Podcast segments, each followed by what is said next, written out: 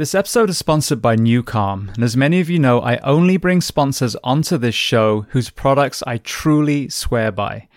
Now, we are an overworked and underslept population, especially those of us that wear uniform for a living. And trying to reclaim some of the lost rest and recovery is imperative. Now, the application of this product is as simple as putting on headphones and a sleep mask. As you listen to music on each of the programs, there is neuroacoustic software beneath that is tapping into the actual frequencies of your brain, whether to upregulate your nervous system or downregulate. Now, for most of us that come off shift, we are A, exhausted, and B, do not want to bring what we've had to see and do back home to our loved ones. So, one powerful application is using the program PowerNap a 20 minute session that will not only feel like you've had two hours of sleep, but also downregulate from a hypervigilant state back into the role of mother or father, husband or wife.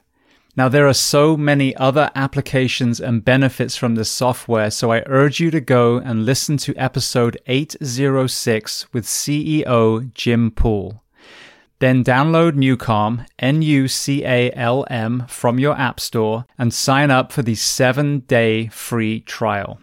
Not only will you have an understanding of the origin story and the four decades this science has spanned, but also see for yourself the incredible health impact of this life changing software. And you can find even more information on nucalm.com. Welcome to the Behind the Shield podcast. As always, my name's James Geering, and this week it is my absolute honor to welcome two guests to the show, Allan Chiasson and Edward Ford. Now, Allan is currently a firefighter paramedic, but began his military journey as a Navy corpsman. Ed is a career Marine, and their paths intersected in the world of contracting, protecting what came to be known the Pony Express. So, in this conversation, we discuss a host of topics from their individual journeys into the military, tactical medicine, some of the notable attacks and firefights, the world of contracting, some of the devastating losses they endured, protecting the military's mail, mental health, transition, their book Postcards Through Hell, and so much more. Now, before we get to this incredibly powerful and important conversation, as I say every week, please just take a moment. Go to whichever app you listen to this on, subscribe to the show, leave feedback, and leave a rating. Every single five star rating truly does elevate this podcast, therefore making it easier for others to find. And this is a free library of over 850 episodes now. So all I ask in return is that you help share these incredible men and women's stories so I can get them to every single person on planet Earth who needs to hear them. So with that being said, I introduce to you Allan Chiasson and Ed Ford. Enjoy.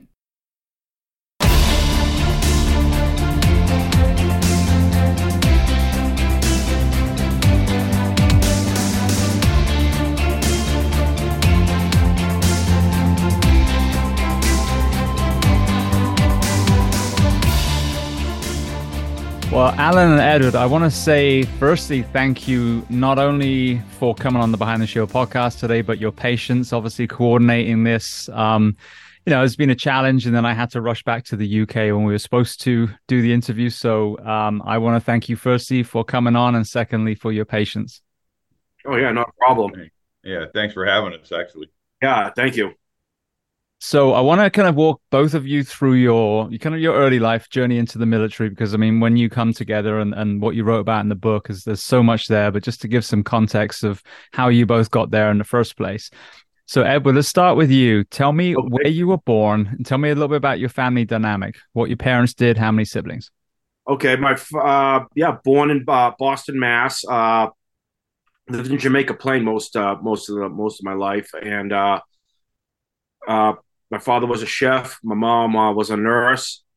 Uh, you know, uh, it's just one of those things. I'd always wanted to be a Marine, so uh, ended up going up, you know after graduating high school. That's exactly what I did. I went down and uh, actually I uh, played hooky on. Uh, I skipped school on my 18th birthday. Signed my signed my name on the uh, dotted line and enlisted in the Marine Corps on delayed entry and then uh, like five days after I graduated high school, I uh, I was standing on yellow footprints, and funny thing is, I don't. I was like, all right, I'll, I'm just going to go there to get make get some money for college, but I end up really liking it. So after my first enlistment, I went out to Hawaii for a couple of years. Uh, then after Hawaii, I got over to Second Force, and that's where I really found my niche. Was in uh, Force Recon. Uh, I mean, just being with like-minded individuals, uh, guys that uh, focused on the mission and uh, uh, and were challenging were challenging and pushing themselves. That, that was the big thing there. Uh, you know, you look at it initially when you walk there, like, God damn it, I don't know if I could do this. But then when you do that first event, then you pass the second event, then you get the third event, and before you know it, you know, I mean, you're you're in a platoon, uh, you're you're in a team, you're on patrols.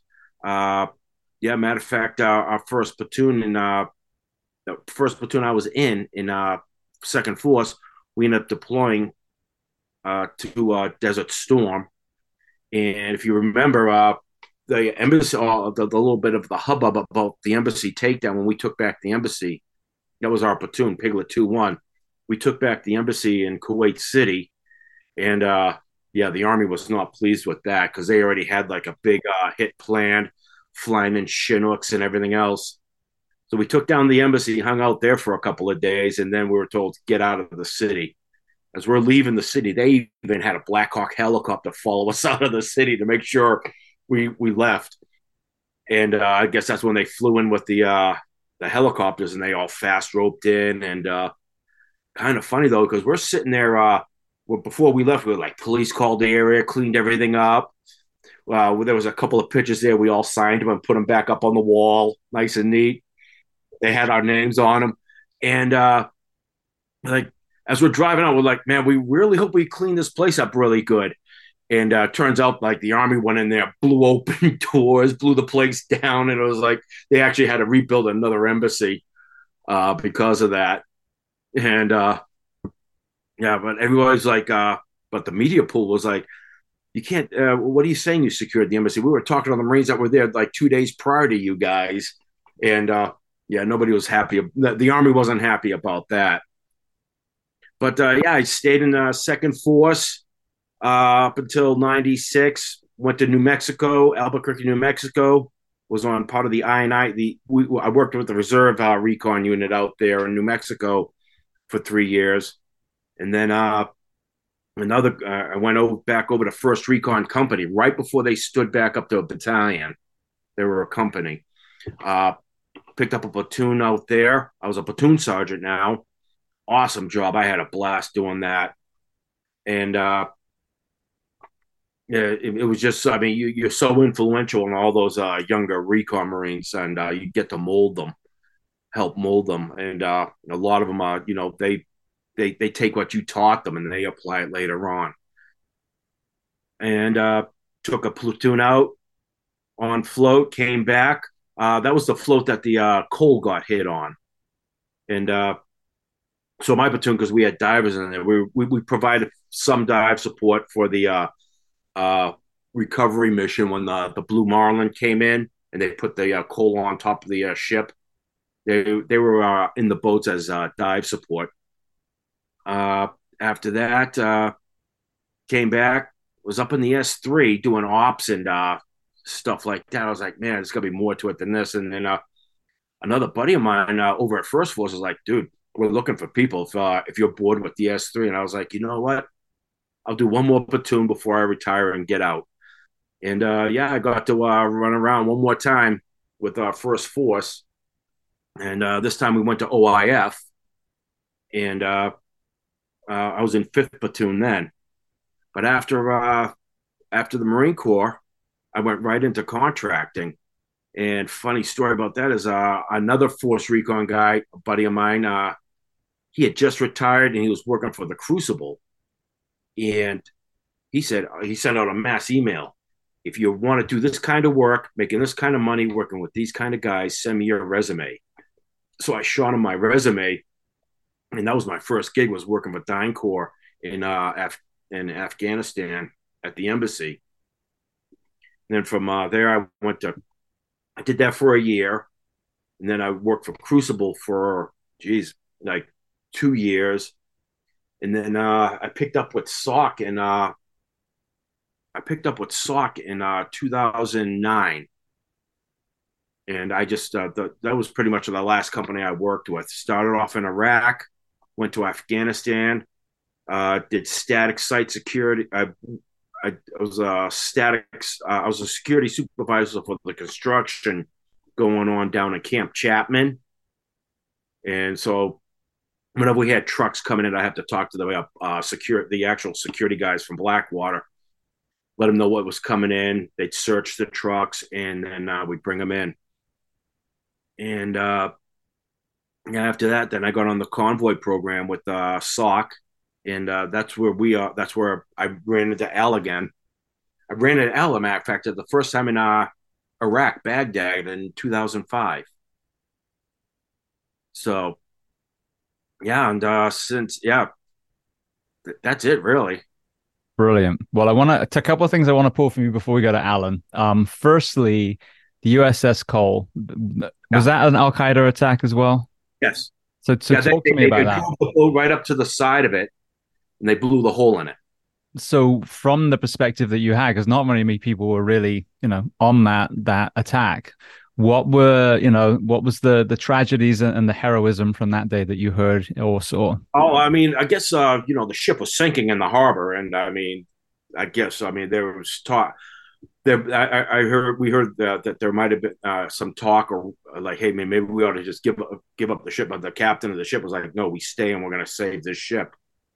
And uh, uh, but yeah, I think they lost like 19 on that ship there, and uh, a whole bunch wounded too. Uh, but uh, no, yeah, from what I heard, uh, you know, the crew pulled together, and that that's what saved that ship. Uh, they they the flooding and the fires uh, they were able to get it all under control, and then uh, they were able to fly in the uh, the like this all the support like the Mutsu guys. They flew in from Bahrain, uh, and then uh, we were with the MEU, uh, the thirteenth MEU, I believe. Yeah, the thirteenth MEU, and we were in the Seychelles. They cut our libo short, and we all backloaded, and uh, we sh- uh, we sortied right up to uh, the Gulf of Aden and then uh, that's when uh, they we started pulling all the security ops there. They put a rifle company on the beach in the harbor, so they had a, a, a hard area to work from. Plus, uh, we kept a ship there also, so the FBI could launch its invest could run its investigation. Yeah, oh yeah, they flew the FBI out also for investigation and uh, the forensics. So you're on scene of that, and then a few short years later, the same organization attacks New York and, and you know other parts of America. Yeah. You, you know, have already been in, in uniform for quite a few years by that point. What was your personal 9 9 11 experience and how did it change your world? I was go I was heading to uh work and I heard of, I was listening to the radio. I was driving into work at Camp Pendleton and uh, I heard about a plane uh, hitting a, uh, one of the towers but I remember the Empire State Building back in uh, the 40s got hit by a B 25. It flew into the building in the fog. I was like, probably couldn't see. And, I, and I'm thinking it's a smaller plane. And uh, now I'm sitting in the uh, chow hall watching uh, watching the first tower burning on fire. I'm like, wow. And then you and then you see the air, the second jet, uh, the, the second airliner in the background it, it disappears behind the two towers and it doesn't come out the other side. But then all of a sudden you see that second tower, just a fireball shoot through it. And you know, it's like I'm sitting there eating. I'm like, oh wow, looks like we're well, we're going to war now. I mean, you know, everybody was just like, oh wow. And then uh yeah, that was a big news. Uh, that whole uh that whole time there was uh uh that whole day we were just watching as the towers fell up in the battalion, up at Recon Battalion. And uh, yeah, battalion commander uh, Colonel Ferrando was like, "Okay, get ready. we might be going to war here. We just don't know what we are going to war. We just don't know when." So, uh, yeah, that was uh, yeah, that that was uh, that was us. That that was when I knew we were going to war. So, Where did you find yourself deployed first? Was it Afghanistan or was it Iraq? Iraq. All my work in Afghanistan was done as a civilian. I was a civilian contractor. Uh, OIF was like uh, my last big op- was my last operation with uh, the Marine Corps. Uh, uh we uh, the platoon I was in, fifth platoon, we took down Safwan Hill, and then uh, later on we were up in Baghdad just because things were starting to, you know, a lot of people were starting to get killed that didn't need to be getting hurt.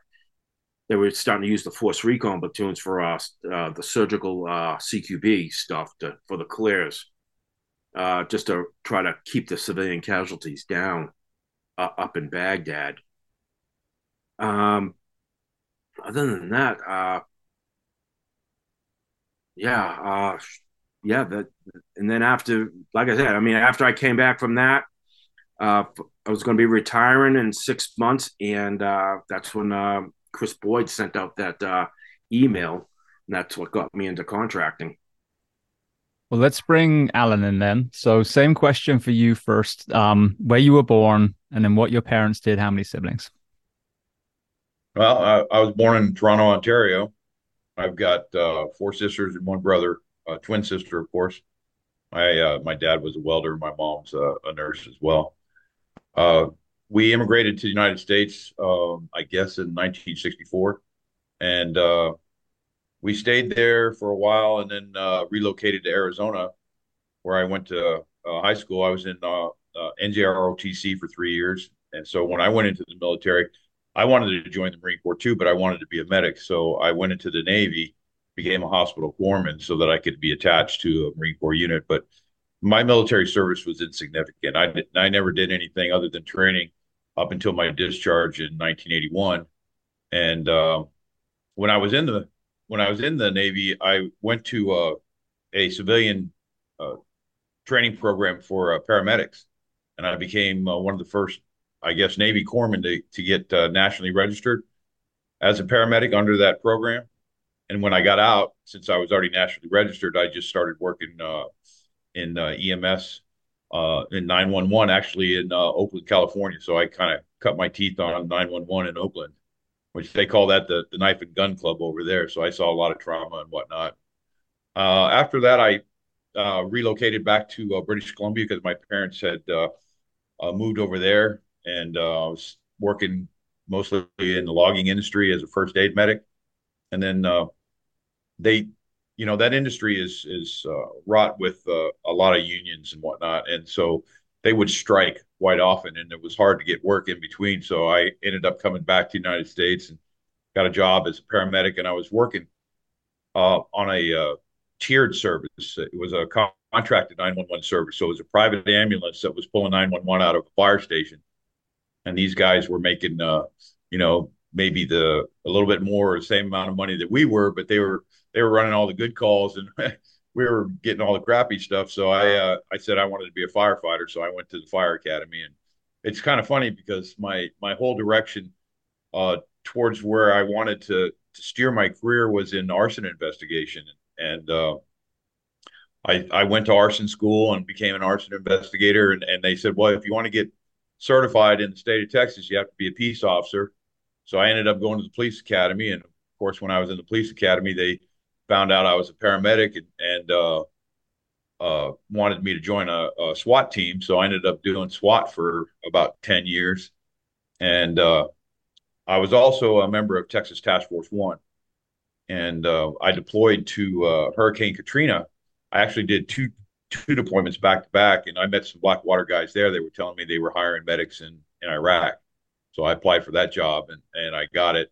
And I went overseas. And, and one of my trainers was at. That's where I met Ed at uh, at Baghdad Hotel in uh, in uh, in Baghdad when he was working for the Crucible, and uh, so he trained me, and uh, we became pretty good friends. And, and then he had uh, deployed to Afghanistan when he was working for SOC, and when my contract was up, my next job was working for SOC, but I was still in Iraq, and and over there I was supposed to cover down for other medics that were going on leave. So I was jumping from fob to fob to fob while these medics were out on uh, on leave. And then uh, the last one I, I was at was at uh, Ad Diwania uh, at Fob Echo, and that medic never came back. So I ended up staying there for like another three months. Um, and so while Ed was in Afghanistan, one of their teams got hit, and uh, they didn't have a medic on the team. They, I mean, they they all had training in combat lifesaver, and they were able to take care of the situation. But they they needed a medic, and they needed somebody to put a program together for them. And uh, they dropped my name in the hat. I just went from uh, from uh, Echo to uh, Afghanistan. So a couple things. Firstly, Oakland. When I think of Oakland in the eighties, you know, obviously that was, uh, as you said, knife and gun club, a lot of uh, gang violence, especially back then. Your introduction into EMS. Talk to me about that. What were some of the the career calls you had when you were wearing that uniform? You know, they they they have a, a thing about differentiating between colors, and a lot of these gang members, they all basically dress the same uh, they, you know, they might be a part of a different gang and they use colors to uh, segregate the gangs, but you can't tell one person apart from another. And um, I think that they do that to minimize their incarcerations and whatnot, where you can't identify suspects and whatever not. But there were there were a lot of calls where you know if somebody's going to kill somebody, they want to make sure they're dead. And uh, a lot of times you got out to a scene, you might not have the benefit or protection of law enforcement or whatever the case may be, and then you have to deal with the situation as it as it arises. And there have been a lot of times where we've we've been assaulted, uh, we've had ambulances stolen, we've we've we've been uh, people have pointed guns at us to say leave them alone, that kind of a thing, and and whatnot. But you just you know you push through it, and you know that that's basically the nature of the business.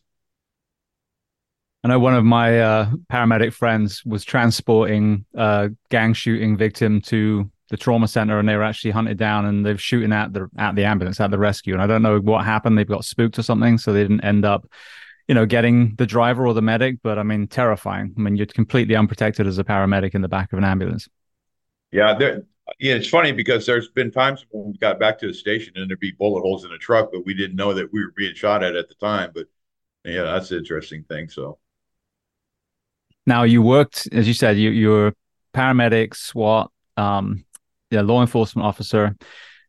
What was your 9/11 experience, and was that what sent you into the military side again? Mm, not really. I, I mean, uh, I got out in 1981, so I'm uh, like I said, there was really aside from my experience as, as a as a corpsman, um, uh, the task force was probably the greatest motivator for me. I was I was uh, on the tarmac getting ready to fly to Virginia when the when the plane crashed, and so all flights were canceled at that point. And so I'm at the airport. Uh, you know, I was supposed to go to Virginia to do some training uh, with uh, uh Darius Gonzalez on uh, WMD and uh, hazardous materials. And so I basically turned around and, and, instead of going home, I, I went to the task force to see what was going to happen because I knew we were going to be deployed.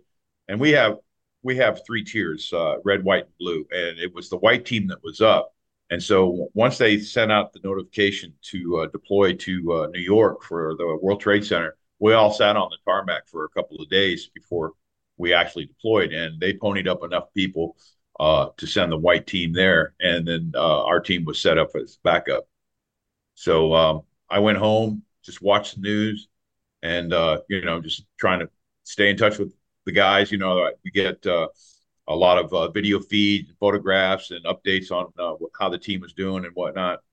And then from there, um, they mitigated the the situation in ten days uh, as far as uh, uh, body recoveries and, and whatnot. I, I, stayed with the the task force for about twelve years. I did other deployments like the Columbia shuttle incident and Hurricane Katrina, uh, the Texas tornadoes. They did a lot, quite a bit of stuff. As a USAR medic, I, my my job there was uh, uh, assigned to hazardous materials. So I they were my uh, I was considered a WB specialist, and I was the manager of the blue team. I had some friends in Anaheim that went to Katrina, and I remember vividly. I was on probation still, being in Station Six and uh, watching Geraldo bitching on the television because he had come back to some bridge somewhere and the same people that were there last time he was there were still there and i remember thinking well why the fuck didn't you put him on your helicopter and fly them out then.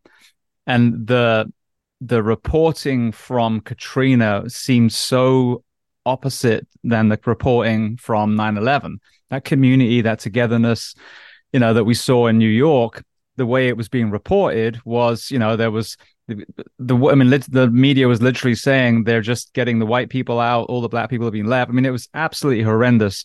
And you know my friends that were out there one of whom was almost killed uh, the wash from one of the helicopters picked up a bunch of pallets and hit him in the head almost killed him um, you know I know what these men and women were doing you know for all these people of all colors and creeds that were in need at that time so what was your perspective of that deployment specifically uh, the first mission, the objectives were clear. Obviously, human life is is the priority, and we rescued a number of people. It was interesting to see all of the other things that that kind of bothered me, uh, like animal rescues would be one thing that we weren't allowed to do. I I, uh, I remember seeing this one dog that was standing up on a porch that was uh, almost neck deep in water, and it, it was close to the the, the uh, windowsill of the first floor of the building, and this dog had been up there for so long that it was falling asleep. And, so we pulled the dog into the boat. Um, not not that it was we were going to try to rescue the dog, and, and, we certainly didn't deviate from from our plan. But uh, as soon as he got into the boat, he fell asleep and never woke up. And you know that that kind of bothered me. And other times we would hear like babies crying, and we would go to to a house and find out it's just like a cat that's stuck on the inside and, whatnot. And, and uh, there were a lot of uh, people that had already perished in the storm that were body recovery is not the prime uh, primary objective and a lot of people were getting on our case because we weren't taking these people out uh, in in the process of trying to find people that were live victims and so they they would be there for two or three days at a time and and it was kind of sad to see but again i don't think they understood uh, what our our objectives were and you know, we can't take the time to try to explain that. I'm certainly not in a position to, to talk to the public. I'm not a PIO or anything like that, but we just have to, you know, uh, avoid. Some people didn't even want to be taken out of their homes. There were people there that, hey, can you get us some beer and cigarettes and then just bring them back? And I was just going, and we're not a taxi service. You know, it's we we just have to continue on with the mission. The second deployment was was a lot harder. Uh, the water was starting to recede. We had a lot of decontamination that we had to do everywhere. We had to go and research homes that hadn't been marked properly. Uh, we had to forge our boats across areas. Uh, it, it, got to be manually uh, intensive uh, in terms of the uh, the amount of work that we had to do, and it it, it certainly uh, took its toll. And as a matter of fact, at the end of that deployment, another Hurricane Ida, I think it was, that hit in up near Fort Worth in Texas. So as soon as we got back, another team ended up going there, and and so Houston was being evacuated, and uh, I ended up just going to San Antonio and waiting it out because uh, you know 22 days, uh, it it just uh, it wore on you, and I needed the time off to decompress. Well, thank you again for that insight. I think it's important, you know, whether it's military, whether it's first responders, it's amazing how when you ask the people that were actually there, you know you hear human stories and you hear you know just simply taking a dog out of its suffering to let it you know transition peacefully for example. That's beautiful. We don't see these you know if it kind of aligns with whatever political narrative it is at that moment. And it's heartbreaking because i know that my brothers and sisters in uniform are out there risking their lives to do everything they can to save these people. And i found it so disgusting that it wasn't reported that way that it was you know used as a you know as, as a pawn by that point. And you know and to, to have a reporter that isn't carrying people away, bitching about people not being carried away, for example, was like the, you know, that that summed everything up as far as the way it was presented versus the people that were actually there doing the work.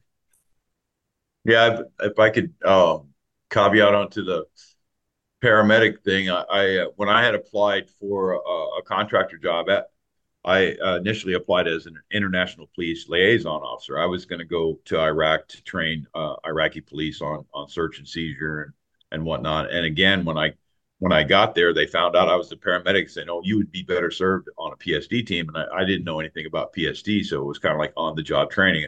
Uh, when I met Ed, I kind of latched onto him because uh, you know he was one of those kind of instructors that kind of put things on a ground level for you and uh, I learned a lot from him. I, actually wrote a couple of articles that got published, and he helped me out with that. We just stayed in touch, and and uh, when uh, I was I was ecstatic when they called up uh, for me to go to Afghanistan. I was more happy to be with him than I was to actually go to Afghanistan. So it was pretty cool.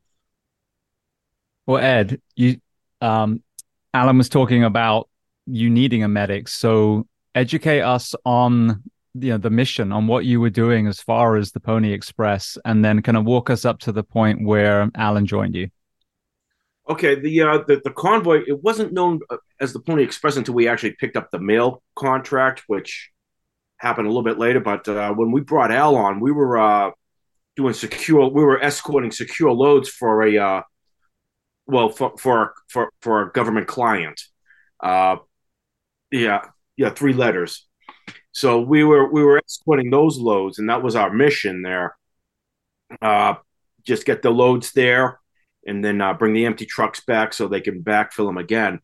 And uh, that was uh, Money Mike's team, uh, Mike Hardy's team, that got hit on the way to Shkin. Shkin is on like the uh, border, and uh, so they drove down through Ghazni to Sharana to Organy, uneventful, just a long day. Then it was all right. We're going to push on to uh, Shkin, and uh, they said if you could make it past this, I forget what mile marker it was. They said if you can make 44 or 24. 24. Yeah. They said if you can make it past mile marker 24, you're going to make it clean. Uh, I think they hit him right at mile marker 24. yeah, they sure did. They hit him right at mile marker 24, and that's when uh, you know they lit up the first vehicle. That was Cookie's vehicle. Uh, they ended up rolling, uh, uh, flipping over. And then when uh, Mike got up to it, he that's when he got out of the vehicle, cleared the vehicle, and was like, "Where the hell are they?" And uh, then they got back into the vehicle, but this time they had to fight their way off the X. And then they, as as soon as they got off the X, they see uh, Cookie uh, and the driver, uh, Wolf, I think his name was, uh, standing there right next to uh, one, one, one of the car, uh, one, one of the fuel trucks that they escorted. And uh, like, dude, we thought you were gone. I was like, yeah, we didn't know how to get out. And we saw the uh, we saw the uh, fuel truck drive by. We're like, okay, we're jumping in that truck. so they so they both ran up there and they opened the door and they just jumped up into the truck, and, uh, and he drove them out. Uh, then uh, Mike uh, was able to drive out uh, on his own uh, with his vehicle, and uh, then they made it to sh- uh, the uh, Shkin, the fire base there, and uh, yeah, they, that's where they got debriefed by the uh, client, the uh, agency, and you know, and then they had to retrograde them back. they had to fly him back because I know uh, concussion. I think. Yeah, that that ambush was caught on a satellite feed too. Oh yeah, yeah, that's right. Yeah, and they were surprised they're like, man, these guys are gone. We're going to lose all this fuel. These guys are, we're going to lose that team. They were shocked that they made it in with just minor injuries. So talk to me about, you know, that early point where you're not protecting the post specifically yet. You know, what we, when we think of IEDs, obviously we're thinking of patrols, we're thinking about, you know, the Hummers and all those getting hit. Talk to me about the, the, um, the danger that it was simply logistically moving supplies and, and the protection that you needed to give to them. Oh yeah, because well, you know, they had to be a secure load because well, there's, there's so much corruption over there. They if, if you just sent those trucks out there on their own with the drivers, they probably would have sold everything either a to the Taliban or they would have been, uh, you know, selling it off for themselves.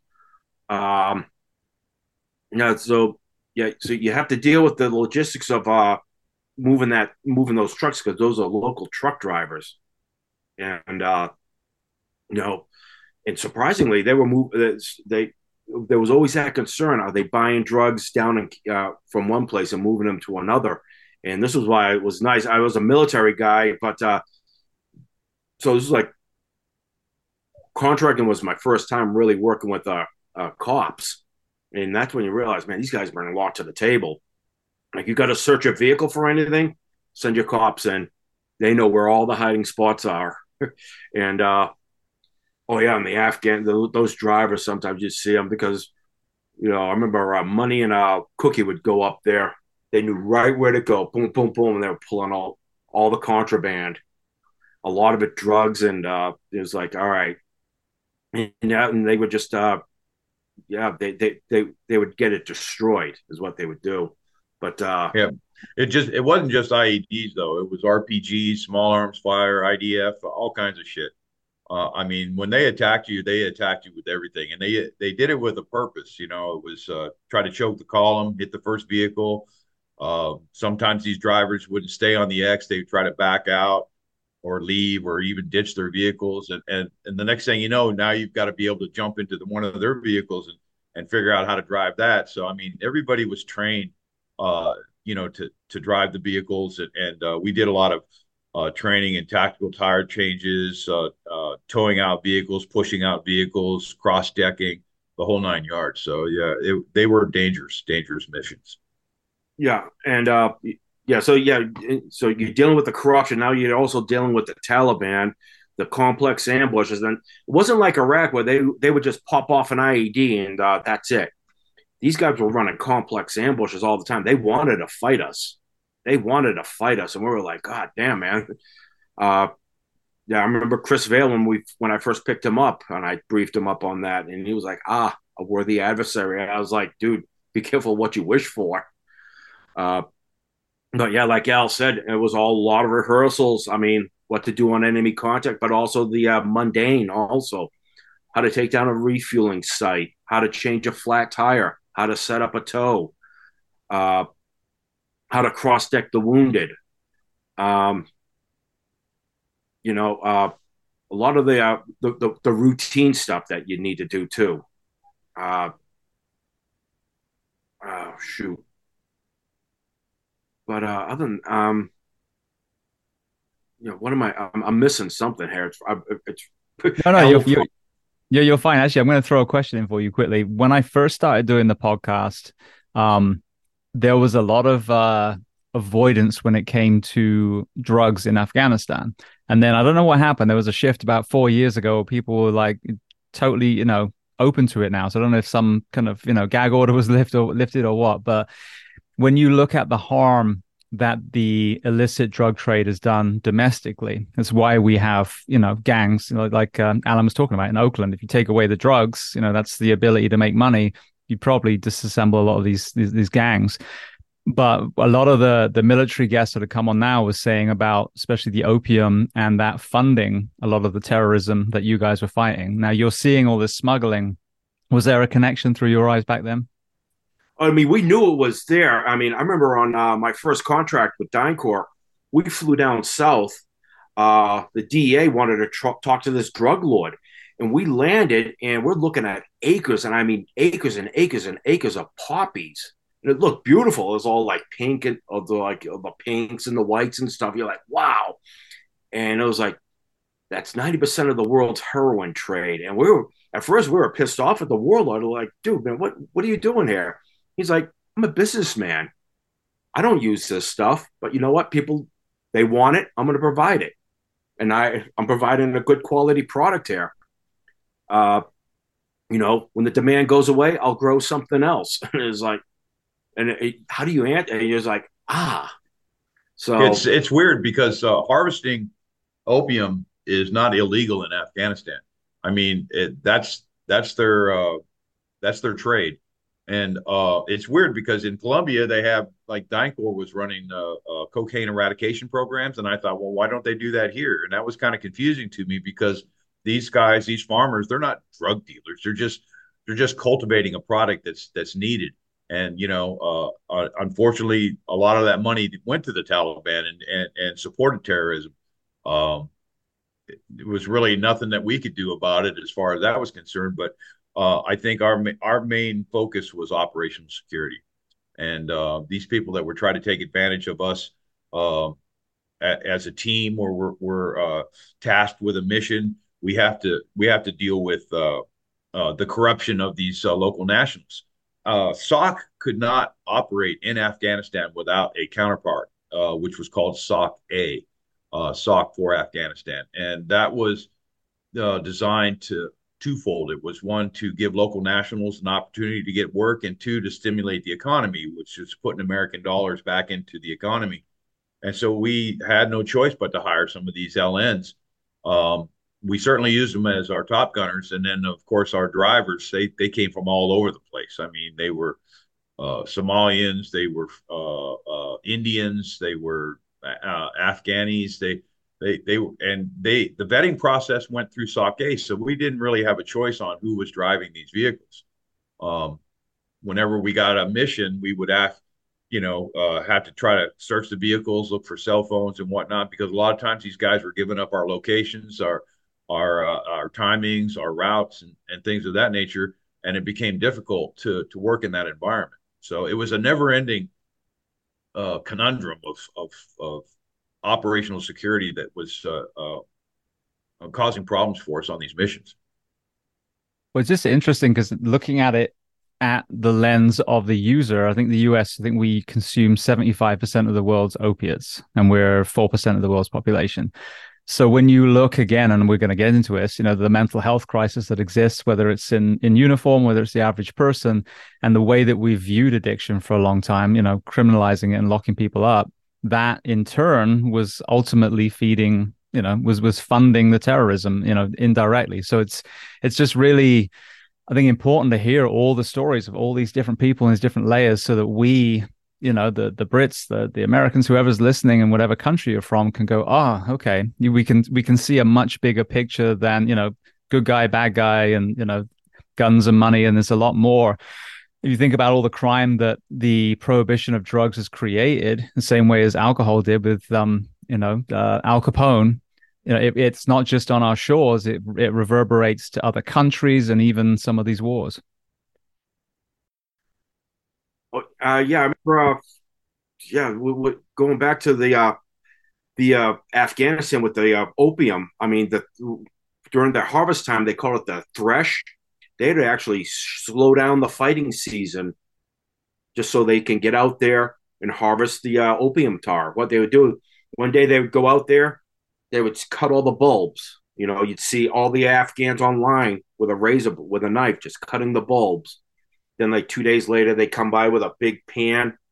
Uh, they scrape it. So you do the cut. A couple days later, you do the scrape, and then like the next day out, you're doing another cut. You can get three cuts out of a poppy bulb.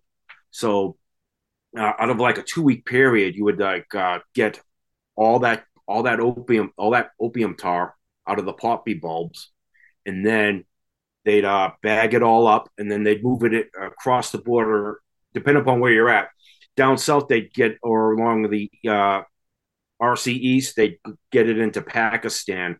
Up north, they'd uh, get it into uh, the other countries up there, like uh, Tajikistan. Uh, but yeah, they would actually slow down the fighting just so they could move, get that har- that opium tar harvested and moved out of the country. So I mean, everybody could make their money because everybody made money the ANA made money, the ANP made money. Everybody was make everybody was in on the take out there when, when it came to the opium harvest. And then, you know, once they got it all, boom, fighting season back on again. It was it was it was it was weird like that. Uh, you know, it's like, all right, man, we're gonna go. We're going all out to kill all these guys. Well, to go kill each other. All right, let's take a break here. All right, let's. We just need to go ahead and harvest our uh, drugs here and then uh, two weeks later they're back at it. You know, uh, they got it all out, and everybody's making their money. Uh, it was saw quite a few farming plots with marijuana as well. I just oh, figured yeah. that was for, for, for local use, you know, with the elders and whatnot. You have the, the hashish, yeah. I mean, I remember yeah. those was like some tall plants, like six, seven foot tall. And you're just like, you could walk by them and you could smell me like, oh wow. well, I mean, I think this is the you you said um, that's how they made their money. I think this is the the thing is whether it's Mexico or Afghanistan, supply and demand. I heard that Mexico, some of the cartels are moved into avocados now. Someone was telling me the other day because there's such a demand, and I just had one today. So obviously, I'm part of the problem there. But you know, you can you can fund that supply or that demand, you know, in in, in a healthy product, coffee, you know, vegetables, whatever it is. So you know, still empowering the farmers, but just taking the power away from from some of the shitbags of the world. Yeah, you know, like, I think that's that's uh, the ideology behind the Reconstruction as well. You know, I mean, and uh, the America's efforts in in trying to uh, create a different type of uh, uh, economy kind of fell to the wayside after we uh, after we all ended up leaving. You know, I mean, it you know one objective is to you know to try to take back the country the other objective is to try to to uh, help the economy get along uh, train these people so that they can have regular jobs things like that and then uh, all of a sudden we leave and everything goes back to the the way it was before if not worse so yeah it's heartbreaking i mean the number of people i've had on the show whether they're allied forces or even afghan nationals that have come on since you know and they're talking about what what they're going through now you know the starvation the cold you know, and the Taliban, and then you know the eviction from Pakistan, all these things that are happening simultaneously, where a lot of people now are left, you know, so helpless after the the war. Yeah, I mean, I'm going to say about the. I mean, I mean, if if you spent any time on the ground, and you interacted with the locals, you, I think, uh, and I think you all, we all saw that once we leave here, this place is going back to the Taliban. Yeah, you knew and, in advance. I mean, we we all knew it was going to happen. Uh, I remember when I was leaving Afghanistan for good in December 2012. I ran a, a buddy of mine was on RSO up at the embassy. I hung out, had lunch, and I was, uh, yeah, man. Six months after we're gone, we pull out. This place is going back to the Taliban, and he's like, uh, one of the uh, RSOs is like six months, dude. How about six weeks? And I was like, wow. yeah, it turned out to be six days. Yeah, six days. Yeah, it, it, it was like really yeah it went way too fast but uh yeah it was uh yeah we all saw it coming we all knew that hey this place is going to go back to the taliban but uh you know uh it, it just just uh we just had no plan for it So I think that's that's the unified voice I hear is I think most veterans will look in the mirror and know that they made a difference. And I've heard so many stories. I mean, I ask, you know, yeah, yeah, this yeah. kind of two sided story. Um, you know, and they talk about the kindness and compassion of, you know, the the veterinary surgeon that helped the local animals and, you know, the the kids, you know, playing football with the kids, all all the the human moments that you guys had and and empowering women and rebuilding schools and hospitals and water supplies. So that was all good. But at the same time to withdraw the way that we did, um, you know, that's absolutely jamming a finger in the wound as well of all the the men and women that we lost, the limbs that were lost, the mental health that was lost in you know in defense of that country. And I think it was a slap in the face to anyone who served the way that we did it. Yeah, yeah. I mean, there was no plan. I mean, there was a plan, but it was just never executed. The Biden administration just said, "Nah, mean, we're going to go ahead and shut down our major air base first, and then we'll uh, play it by ear." I mean, we left all those interpreters, uh, everybody that worked for us for like 20 years. Uh, you know, we left there, and uh, you know, I remember when that withdrawal was going down. I'm on the signal, and uh, with a bunch of us from uh, that were working over there uh, from the, my embassy, from my first gig over in the embassy in uh, 2004. But we were all still stayed in touch, and uh, you know, we were just trying to figure out how can we get these help get these guys out and uh you know it's like hey try to make make it to the Panjshir Valley nah can't do it all right get north get get up to Mazar Sharif and we'll get we'll try to uh, get you guys across the border and uh we got some guys out but uh geez I mean uh, there's still a bunch of that I know of that didn't make it out and uh, it's just a matter of what's going on now with them because uh yeah, the Taliban knew that, that those HIIDE machines that they used to scan the retinas, you know, they knew how to work those. And uh, once they scan that retina, it's either going to come back as a suspect or an employee, U.S. employee. And if you came up as a U.S. employee, you were about to have a bad day. And uh, yeah, that's what they, you know, we left all of them. So yeah, but I think we have a bad his bad habit of doing that too. I mean, look at what we did in Vietnam. We left we left off of our rooftop there. So, yeah, exactly. And someone was saying, I forget which guest it was, but you know, the next time that we're asking a nation to come fight side by side, they're going to point at those two and go, you know, yeah. we don't trust you, and that's that's sad because they trust the people that were actually there, but just the decisions are so often you know, of, of the the few people that don't even show up to an actual war, they just make decisions from the safety of their own homes, you know, and now they've they've uh, damaged the potential relationships of allies in the future. Oh yeah, I mean, I wouldn't want to work for the. I mean, if if if, if I was if if I was like over in one of those foreign countries, U.S. came in, I'd be very hesitant on uh putting my family at risk to work for the U.S. It would have to be I'll I'll go ahead and sign on, but you're getting my family out. They have visas right now. They have visas. You're going to give them training, and then you're going to give them jobs, or else Absolutely. I'm out. And uh, yeah, that's that's that's the only way they're going to get uh, interpreters. I think from that uh, for the next go around. So, well, uh, Allan, I want to bring you back in. Um, Ed had talked about initially not um, protecting the post. So talk to me about that transition, and let's bring you in when you first got boots on the ground in Afghanistan. well, they were doing a vehicle recovery, so when I got to Afghanistan, I they left me at the airport. I was nobody there to pick me up, and I didn't know where where the uh, compound was and and whatnot. And I was just going, oh crap! And uh, you know, Money Mike talks about uh, trial by fire.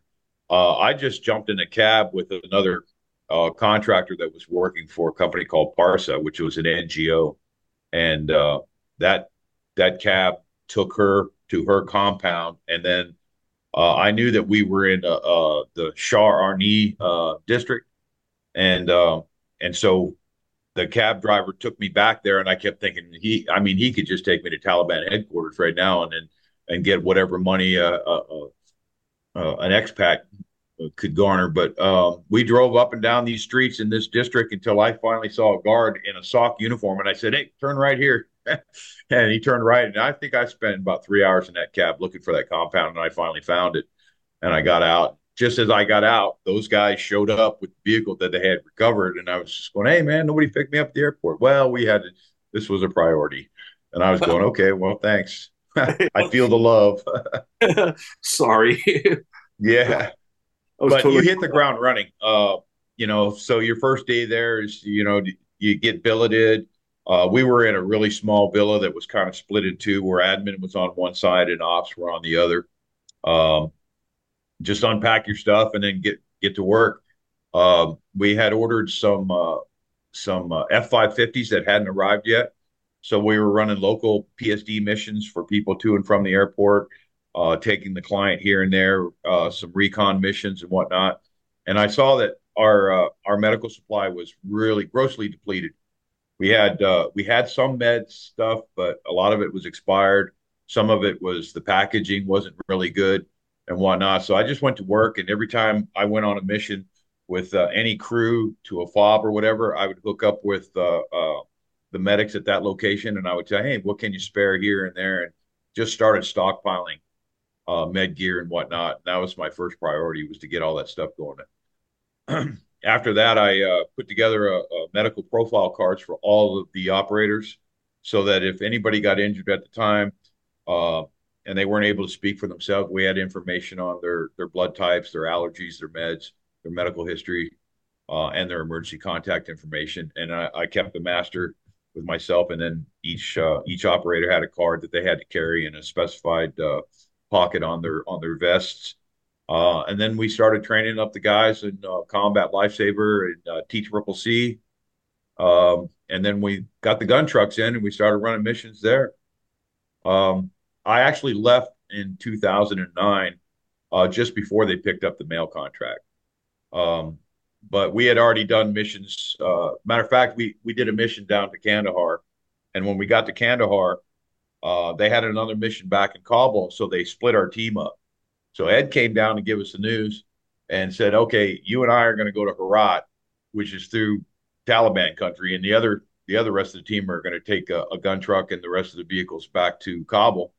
Uh, and so him and I ended up running this suicide mission to Herat, just with uh, with one gun truck and a lead vehicle, and that I mean I was shitting bullets because um, we drove through Helmand province. We saw a lot of activity where the army was engaging uh, military.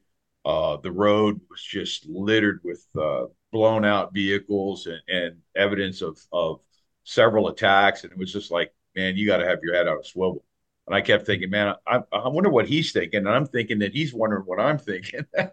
and we, you know, we we pulled that mission off, and and uh, uh, they dubbed that when we finally returned, they dubbed that the uh, thousand kilometer club because we ran uh, one of those missions uh, nonstop in, in a 24 hour period. Yeah, going from Herat to Kandahar back up to Kabul. Yeah, yeah, the, the, the thousand k eight, 800 881 kilometers or something like that. They they just called it the thousand kilometer club. So, so as you get into that role, um, talk to me. I mean, we would call it a, a, career call in the fire service, but you know, you wrote so many about so many uh, um, elements when it came to the book. But walk me through kind of chronologically some of the big events, some of the the losses of lives that started to really impact you and your team. Well, that was more that was more uh, with Ed. He, he saw quite a bit more contact contact with uh, than I did. Uh, most of the stuff that happened with me was in 2012, and the, it's it's kind of strange because the book goes from 2009 to 2012, but the contract actually ran until December 24th of 2016. But everything from 2012 to 2016 was classified, so we were actually uh, not allowed to write about any of those contacts. Um, we weren't allowed to mention any names. We weren't allowed to give any mission specs because uh, the the prime, which is the the person that holds the contract, uh, is uh, classified. So uh, we couldn't we, we couldn't talk about any of that stuff, and it, it, you know we both kind of feel bad about it because there were a lot of guys pre 2012 that were still on the missions post 2012, uh, and right, right, when you get to that that period of time where where I left, uh, the book kind of stops. And so we we just kind of created the ending of it, which was with my uh, team leader, uh, Aaron Kirch. He, uh, he he sent us a letter, you know, called the Immortals and and whatnot, and talked about a lot of the stuff that we did. The last person that got killed on my uh, stick was a QRF. So they team was out near uh, Jalalabad, and they took a hit, and um, the top gunner was killed uh, instantly. And of course, the uh, rear gun truck had smashed into that other vehicle and uh, their uh, navigator suffered some injuries but we had to go out there and recover them. And that was one on my birthday and two on the, the night before we were actually uh, getting ready to uh, end of mission. So it was like our last night we were supposed to go to sleep and then go to the airport the next day and we ended up running this mission at the last minute. So um, most of that stuff was with ed. Um, I helped him uh, write up about a lot of that stuff because as we were talking, uh, he was telling me about all these things that, uh, you know, these guys don't get credit for anything. Uh, we're contractors. We're there. We're getting paid all this money. Blah blah blah. And uh, we've been dubbed mercenaries. We've been called warmongers and and all kinds of other things like that. But um, it, that's not the truth. It's not the case at all. We're just trying to do uh, we're guys that have a skill set that are trying to do a job, and um, we we aside from not getting the credit, uh, guys were treated on the teams. They were treated differently uh, when it came to repatriation and all kinds of things. So we had guys that got killed that were uh, sent home as cargo, as opposed to uh, the military honors and whatnot. And you know how what kind of a position are we in to help them, and how can we help their family uh, members and and whatnot? So I mean that tore on us quite a bit.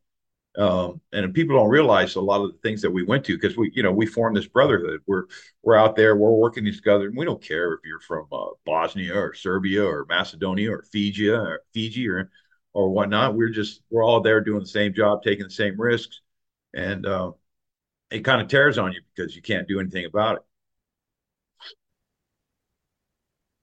Yeah, I mean, uh, I remember my first guys. Uh, I got I had my first mission there. I had an evac on uh, my uh, my vehicle. As a matter of fact, we were, we tried to circumvent a roadblock. They were like, "Yeah, go down through there, cut through that village, and pick up the road. Uh, pick you can pick up the highway a little bit later." And uh, ended up hitting a landmine, and uh, it uh, I was out of the vehicle at the time trying to scout a route, and uh, you know I heard it. I looked over, and it was like slow mo. I just saw the cloud come up and I saw the rear bumper flying off, and I was like, "Oh no!" And I immediately I thought it was like a an ambush. So I jump into a ditch. Uh, Buddha jumped into a ditch, and uh, it was just, it was just a mine strike. There was no follow on fire. So we get down there.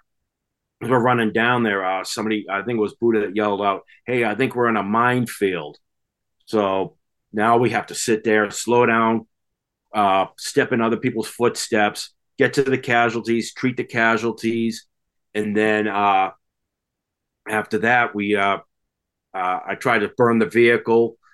Uh, we're starting to drive out of there. We link up with the army. The army set up an LZ for us. Uh, we got they brought in the Blackhawks. We were able to get the uh, casualties out, and they flew them right over to Kandahar.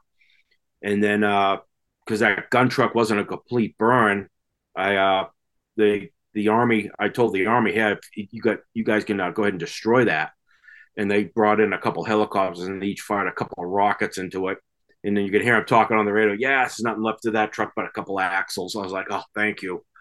Uh, but uh, yeah, that was like, uh, and those guys all lived. But uh, because the trucks we had were flat bottomed, uh, there was no dissipation of the force when it came through when it hit the vehicle. So all these uh, all the gunners in the back had massive lower extremity injuries. Uh, even when I left, they still weren't walking right. And then, uh, then the next time I was in, uh, I was on my way to Shkin, as a matter of fact, on my way to Orgun-E, and uh, we had just, uh, I just pulling around a corner. My vehicle was, and I saw a big cloud come up in the air, and I was like, "Oh shit!" And I'm, I'm on the uh, radio to lead. I'm like, "Lead, this is Hammer. Lead, this is Hammer." and uh, nothing. And as soon as I popped the corner in the vehicle, you could see the lead vehicle down, the doors all blown open. I was like, "Oops!" So, boom, I, me and Buddha deployed. I said, "All right, hit the pings," because we had the uh, distress pings. We hit the pings, and then uh, I called to the TOC, and I was just talking to JJ, and I was like, "Activate the EMS, activate the QRF." Where I, I got vehicle down, I got men down, and we ran up to it and uh, I remember as I'm running up to it, uh, up to the vehicle, I saw this brown form on the ground. I thought it was a sleeping bag. I'm like, all right, please just let this be a sleeping bag. And I grabbed the sh- I grabbed the bat. What was I thought was a bag, but it was a shoulder. And I was like, as, as soon as I was getting close, I knew it wasn't a sleeping bag. Grabbed the shoulder, turned him over, and it was my interpreter Fawad.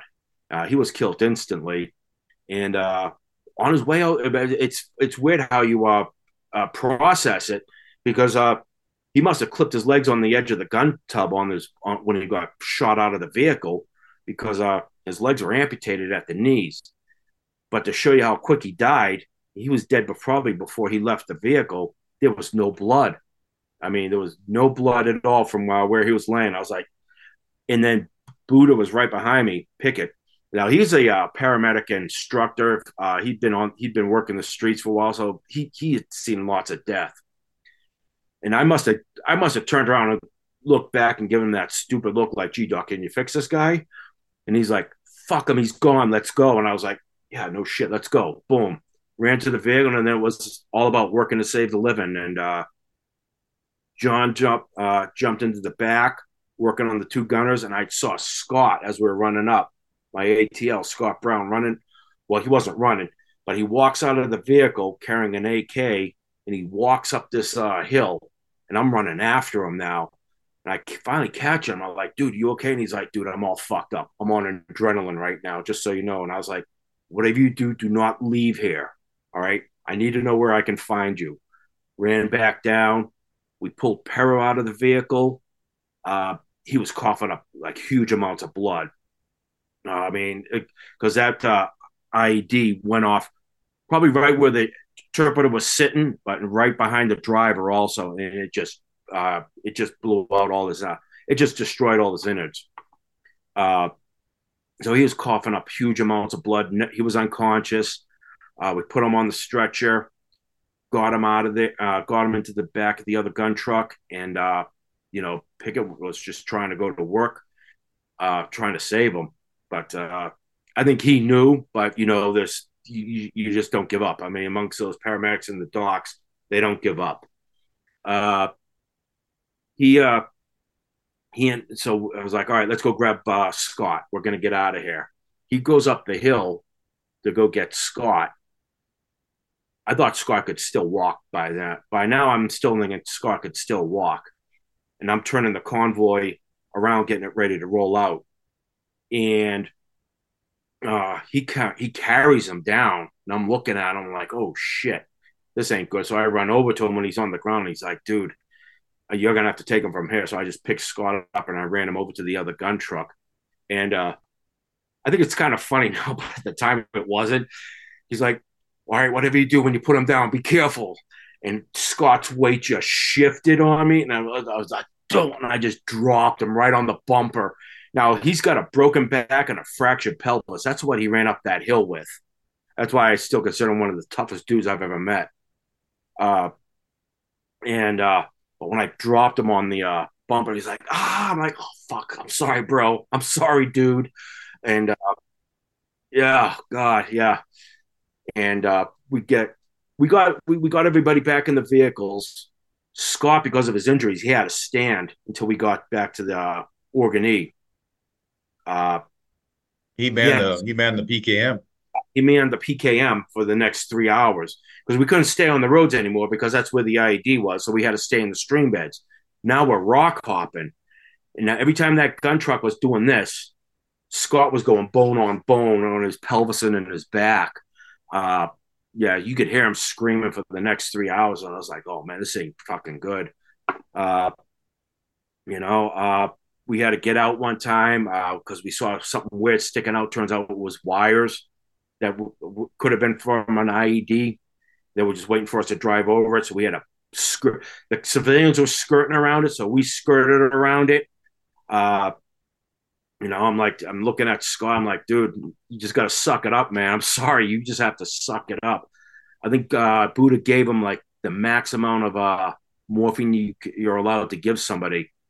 Uh, because any if, if you went over that, I think it was like 10 milligrams or 10 milligrams, yeah. Yeah, because over that you could throw you could shut down their heart. Uh, so you know, so Scott just had to suck it up for three hours. I remember that, and I remember uh, yeah, we lost uh. He because I remember when we first got the convoy going again, uh, it was one dead and uh, four wounded, and uh, about ten minutes later, Buddha comes over the radio. Be advised, we're now at three patients, and I was like, oh fuck, we lost Perro. So I had to call back to the TOC, and my driver, sir, but he was a he was Perot's buddy, and I was like, hey, yeah, we're, we're now down to three pa- three patients and uh, two KIA. And uh, they're like, all right, who'd you lose? I was like, fuck, man, I don't want to say this right next to uh, Perot's friend here. I was like, all right, yeah, it was Perro," And uh, yeah, that was Marich that was the driver. And he's like, God yeah. damn. Uh, so we finally got uh, back to the uh, at Organ And uh, it was weird though. They're like, yeah, we're gonna. Uh, we're, we're t- I'm talking to the client at this time. I'm like, all right, vehicle down. We're inbound with casualties. I need a QRF. I need a medevac.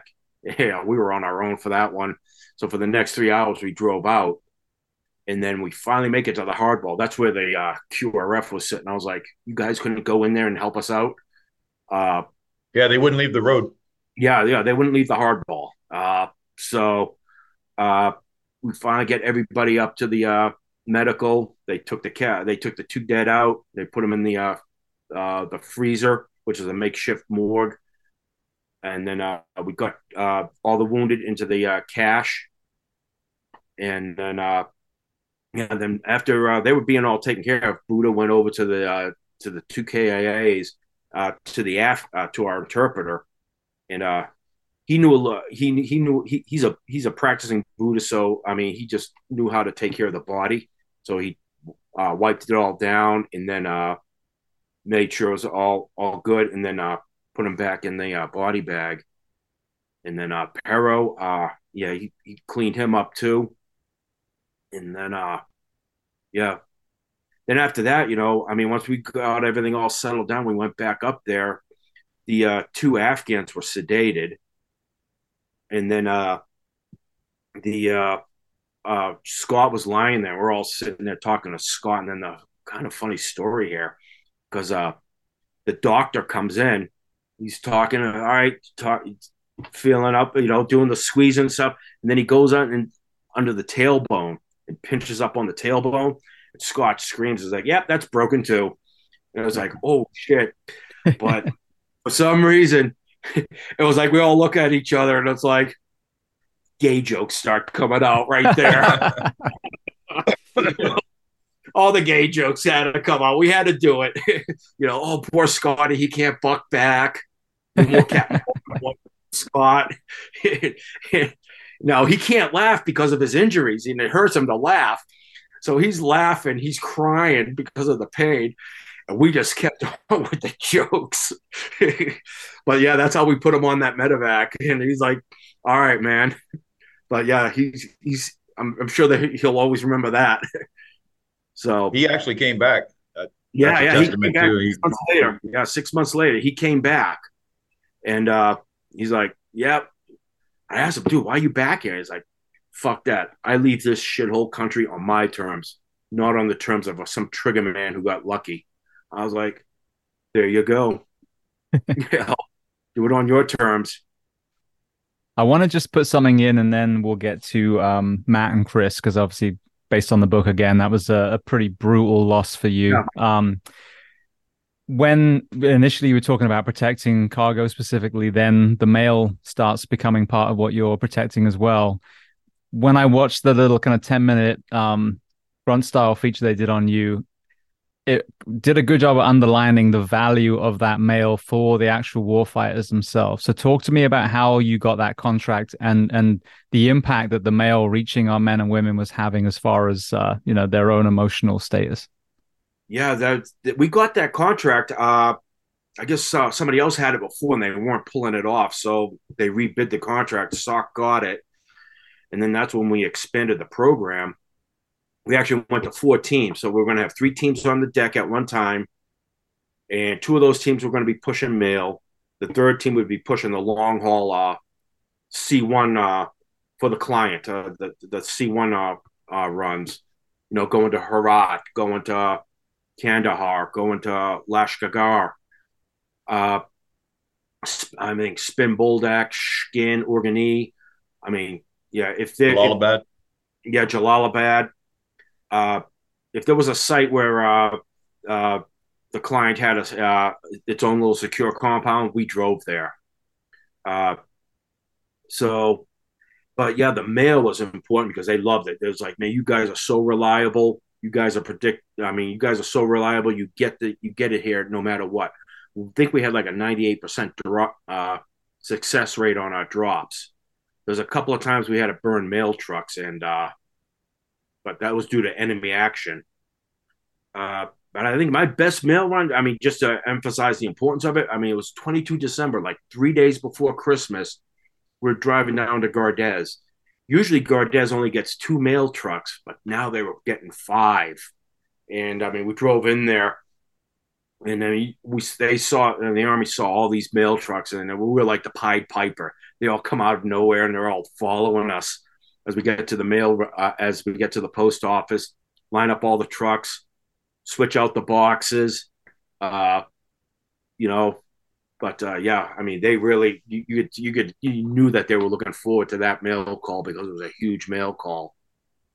So, delivering the mail uh, for the military wasn't uh, one of their top priorities. Uh, they always had uh, other missions that took precedence, like hunter killer or uh, search and destroy, uh, recon, whatnot. So the mail would sit for uh, several several days without being delivered, and so and it's not just mail that's being delivered; it's outgoing mail as well. And so uh, once they got the contract, that's when they they kind of dubbed us the Pony Express. Um, and then we were actually uh, successful in quite a few of these missions. Um, I, I, would say that our losses were minuscule in comparison to the amount of stuff that we actually did uh, that we did uh, deliver because of the fact that uh, we can't allow we might know that we're delivering the mail but we don't know what the contents of that mail is. Could it could it be uh, cash? Um, could it be other things? Uh, you know we had secure loads uh, that uh, were tagged onto a lot of those missions too. So we're delivering ammo uh, food, fuel, uh, weapons, sometimes vehicles.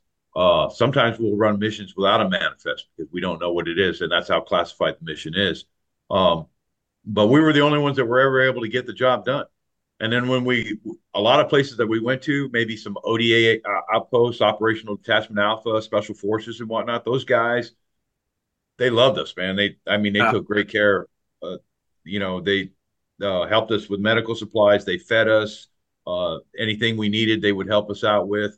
Um, they took care of us because we were taking care of them. What yeah. was it that you guys were doing that previous organizations weren't able to do? I, you know what they I never they never told us why we got it wasn't like all right. Well, I, I can tell you I can tell you a couple things like uh, another uh, convoy service is called the Four Horsemen.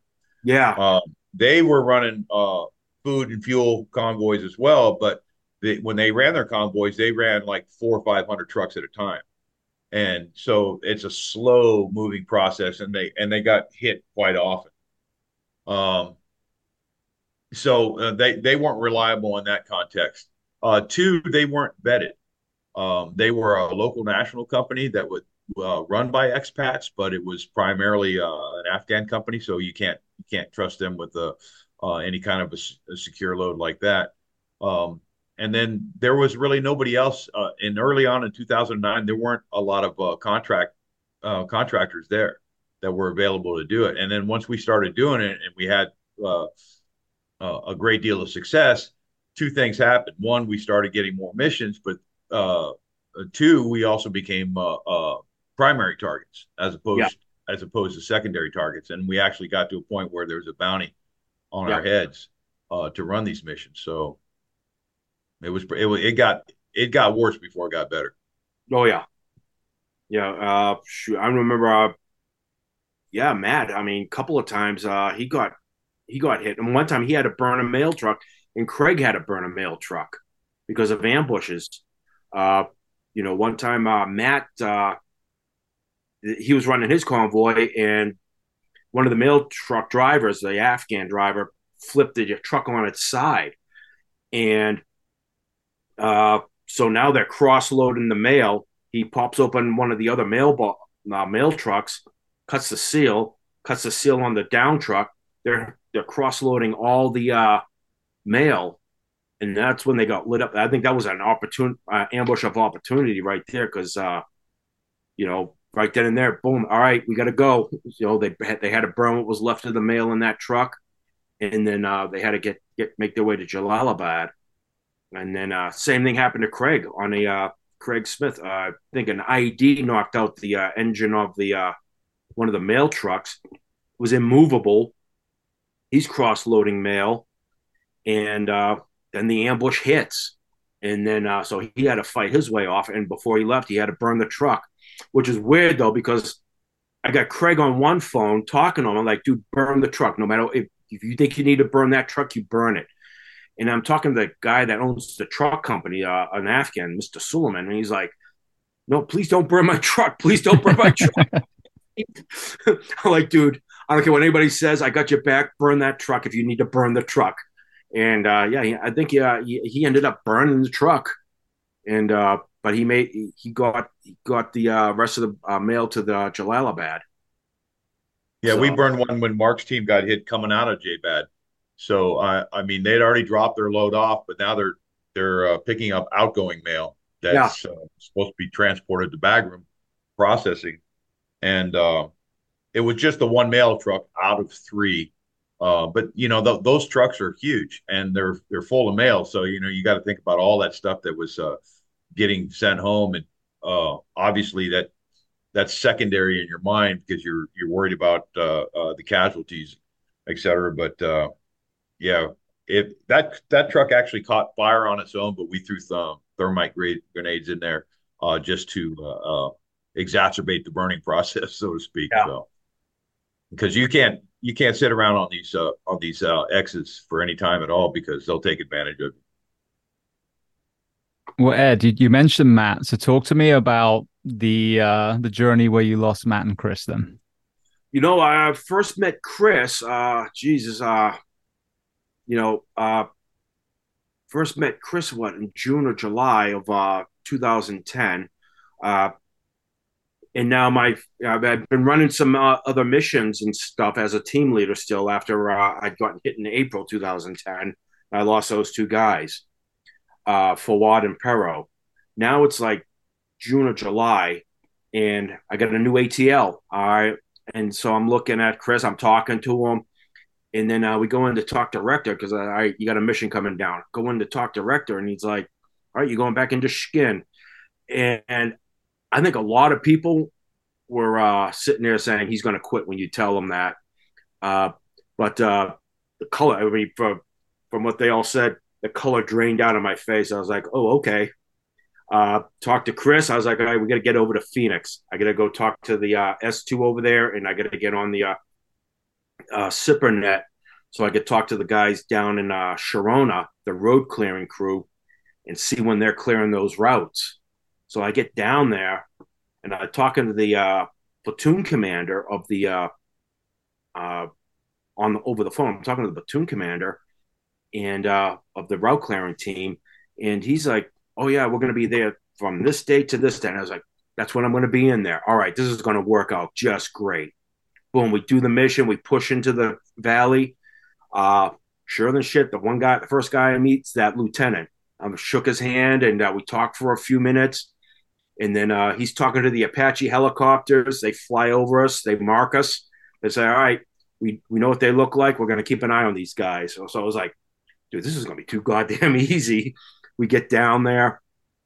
Uh, we had a, uh, we, we did the Organ E drop. Then we had to pick up these huge generators, but then we had to cross deck them onto these bigger uh, off do off road uh, like the Mercedes uh, and come and Kamaz trucks that can handle the uh, off road conditions because uh, that road between Organ E and Shkin is like a dirt track pretty much, and uh, so yeah, uh, there was a bit of drama with that because one of the trucks with the big generator on it, he got a flat now the truck's sitting at an angle like this, the generator shifting. So about every half hour we had to stop, hook up a strap to one of the other uh, cargo trucks, and snap it so it would shift the uh, generator so the truck would sit level for a little while. Uh, we ended up getting into uh, uh, uh, Shkin at about uh, well, quarter to midnight. I remember that because we we did it with 15 minutes to spare. We get in there. They took the uh, tr- control of trucks, and I'm just sitting there looking at that one truck that's leaning like that. I was like, I'm gonna laugh my ass off. if That thing just falls on its side in the yard. Too bad. Uh, but they were appreciated. Uh, they appreciated those two generators because uh, I guess they were having problems with their other one to keep their site running.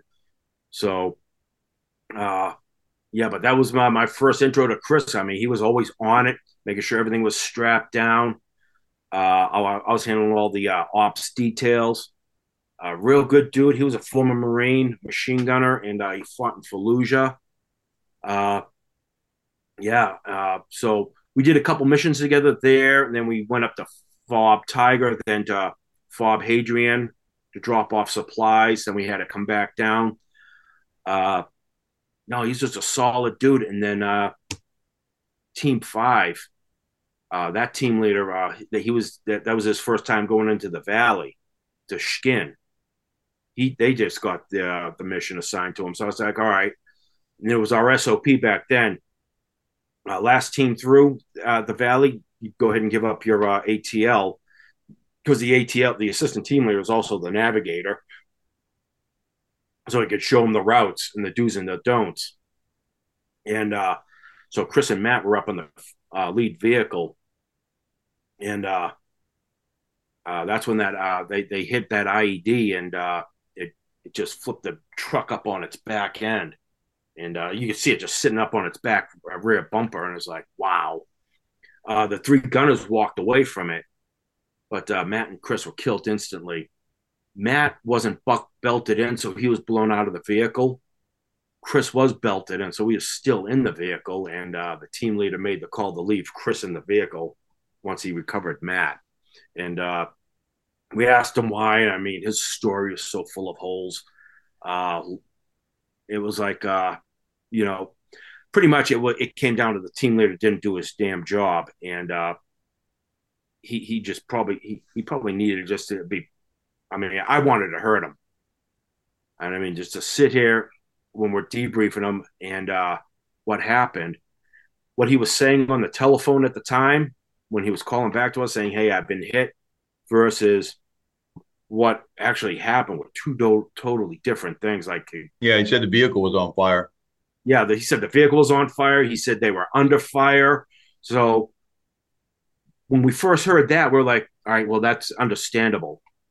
Uh, but then uh, when they uh, when when when they uh, recovered the body and they brought him back, he wasn't burnt at all. He was just missing his he was just missing a uh, lower leg and his right arm uh, from the blast coming up through the floor. Uh, and we're like, this is this does not jive with what you said, and uh, we wanted to. Um, I wanted to hurt him. Uh, Rector wanted to fire him, but corporate was like, once again, that this goes into the business aspect of war too. While we're talking about it, corporate was like, ah, we don't want a lawsuit. So what we're going to do, we're just going to stick him on a static site and uh, forget. Uh, hopefully, he won't screw that up. Uh, but he ended up screwing that one up too because I ended up taking over that static site when I got done with the roads, and I was like, Jesus, yeah, he, he was a piece of work.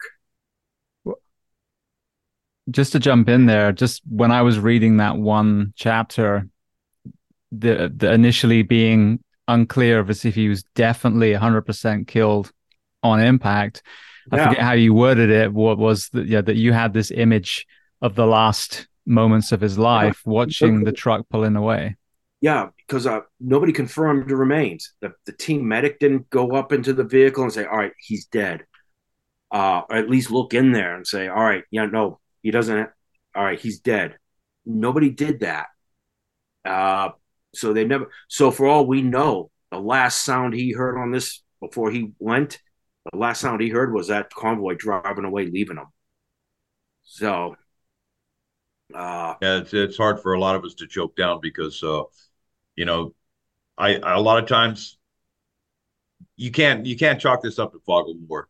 Um, you know, you're trained to do a mission, you're trained to react to a mission, you're trained to do all of these things, and uh, none of that stuff happened on that on that one run. And and you know, to hear one thing and then find out it's something else, then you know, you're now you're second guessing everything and and whatnot. So uh, it's difficult, you know, because we we stay in touch with all these people and these family members. They're still pissed off, you know, oh, yeah. about what what what went on, and uh, how do you console somebody when when you're not in control, you know? Um, so yeah, it was bad. It was a bad yeah. thing all the way around.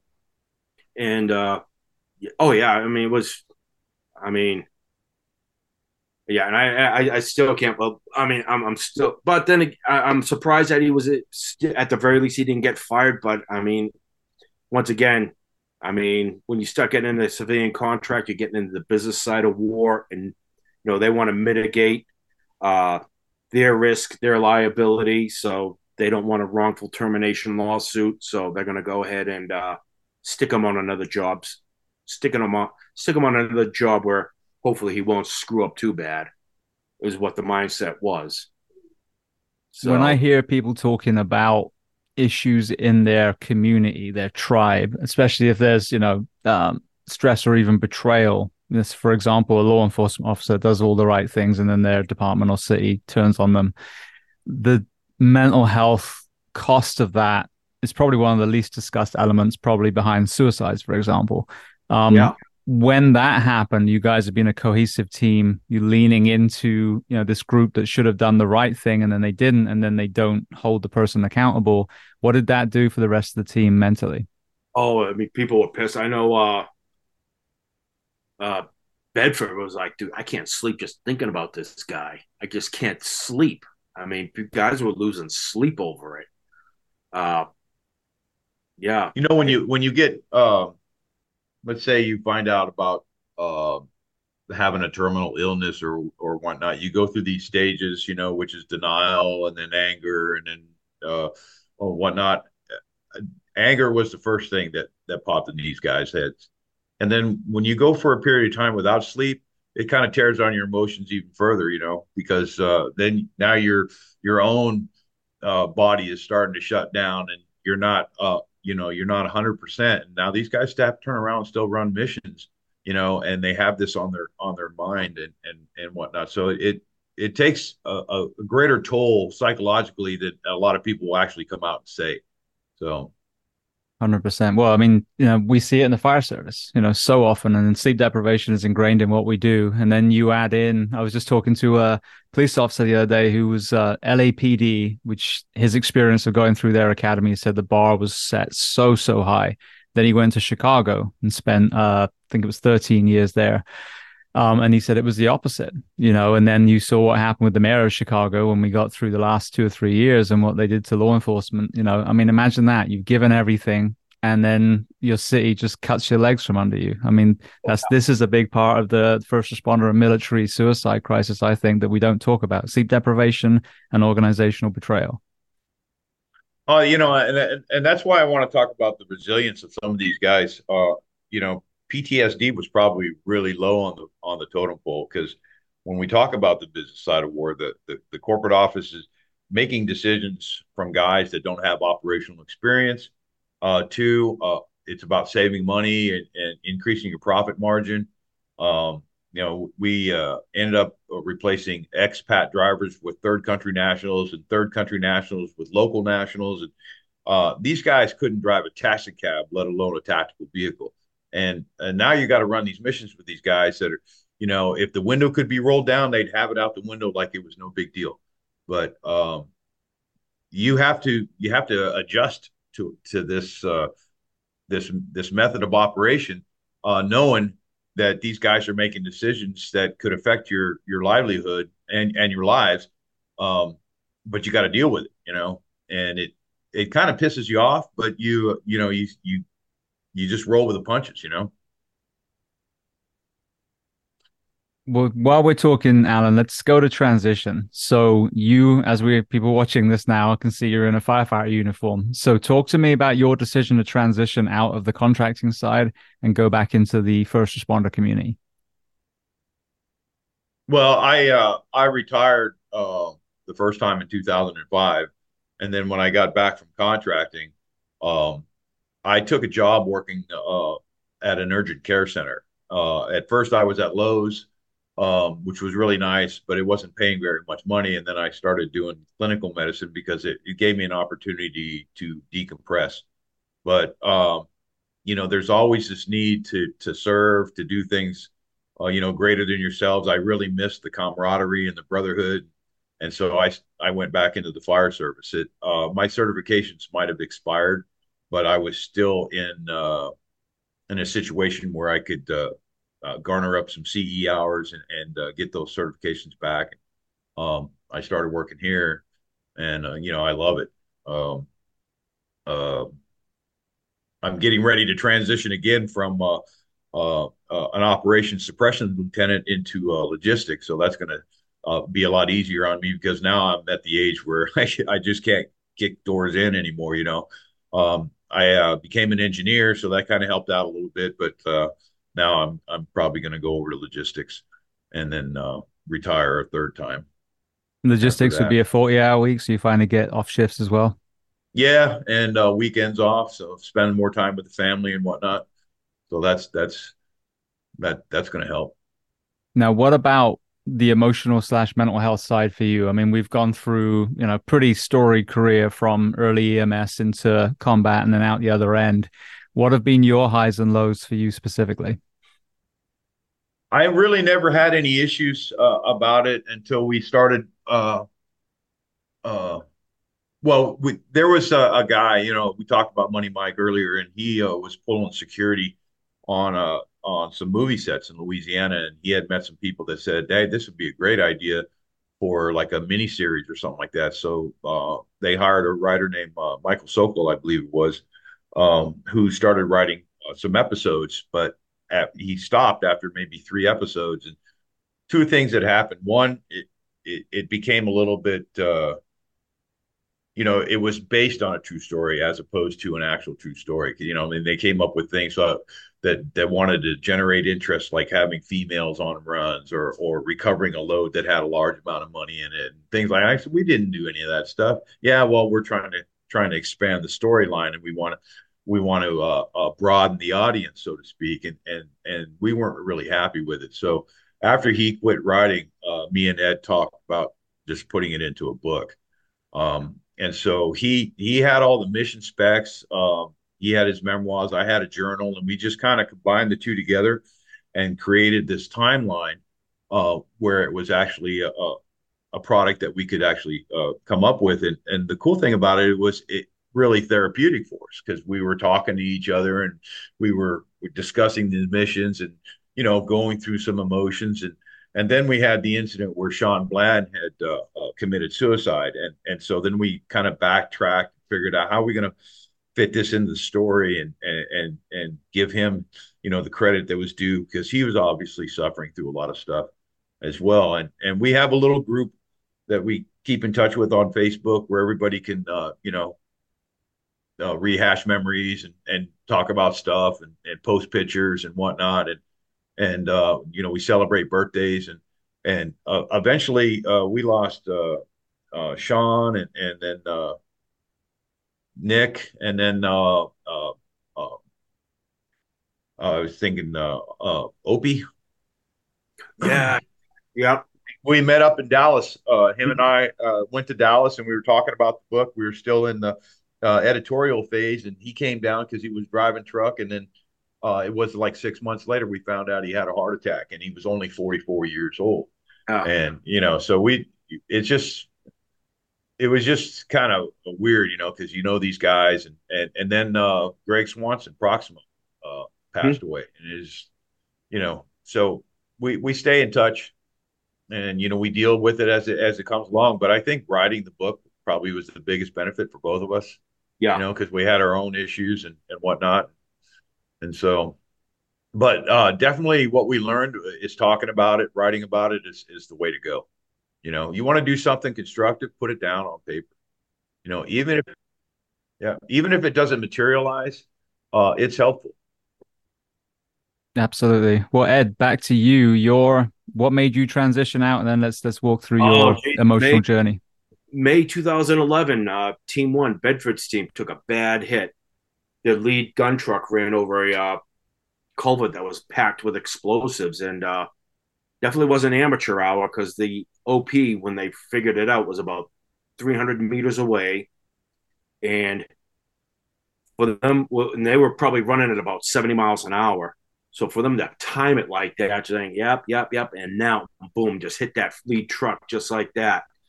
Boom, it flipped the truck upside down, uh, pinned the driver underneath uh, the truck. Uh, everybody else was killed. Uh, yeah, five guys. Yeah, five guys. We lost five on that one. Uh, you know, Bedford had to stay there to just to make sure uh, the driver uh, Ben was recovered. He wasn't going to leave him. Uh, his vehicle was jacked up because uh, they ran into the crater, so that only left the trail vehicle, the docs vehicle. So they loaded all the casualties into there and drove back to Ghazni, and uh, uh, you know, it ended up they ended up losing everybody. Uh, uh, and it took like about five, took most of the day to get a QRF out to them. Uh, and we found out later on that Q, the QRF out of Ghazni was pretty damn busy that day. And once again, you're a civilian contractor, you make the big bucks, but you're not a priority for the military unless it's an actual DoD contract and you're supporting that mission. Uh, yeah, but I remember uh, we brought got all the bodies back. Uh, the Afghans, we got back to their families, uh, and there was such a big crowd there. I couldn't get in close, so I had to have our admin chief, uh, Emrudine. He got over there, and he, I had him. So you got to look, and you have to confirm. I mean, this is a young kid. He's, I think he was only like 20 years old. I was like, you have to confirm and tell me who they are because I can't get in close. They're not going to let me the families weren't going to let me close. So he'd jump up, hey, it's it's uh it's Timor.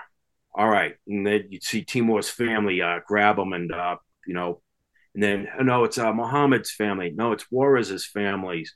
Uh, uh, so he could he he confirmed the bodies for me, and then I followed the ambulance to the morgue out in Kabul for uh, Ness and uh, Ben, and uh, that's when it hit me. I'm sitting there going through these pockets, and I'm like, "Oh fuck! I'm the next one on this slab if I don't get out of this shit." And uh, yeah, it's it, it scared the shit out of me actually, but you know, you still had to get it done, and uh, I wasn't going on vacation for another month because we just lost a team.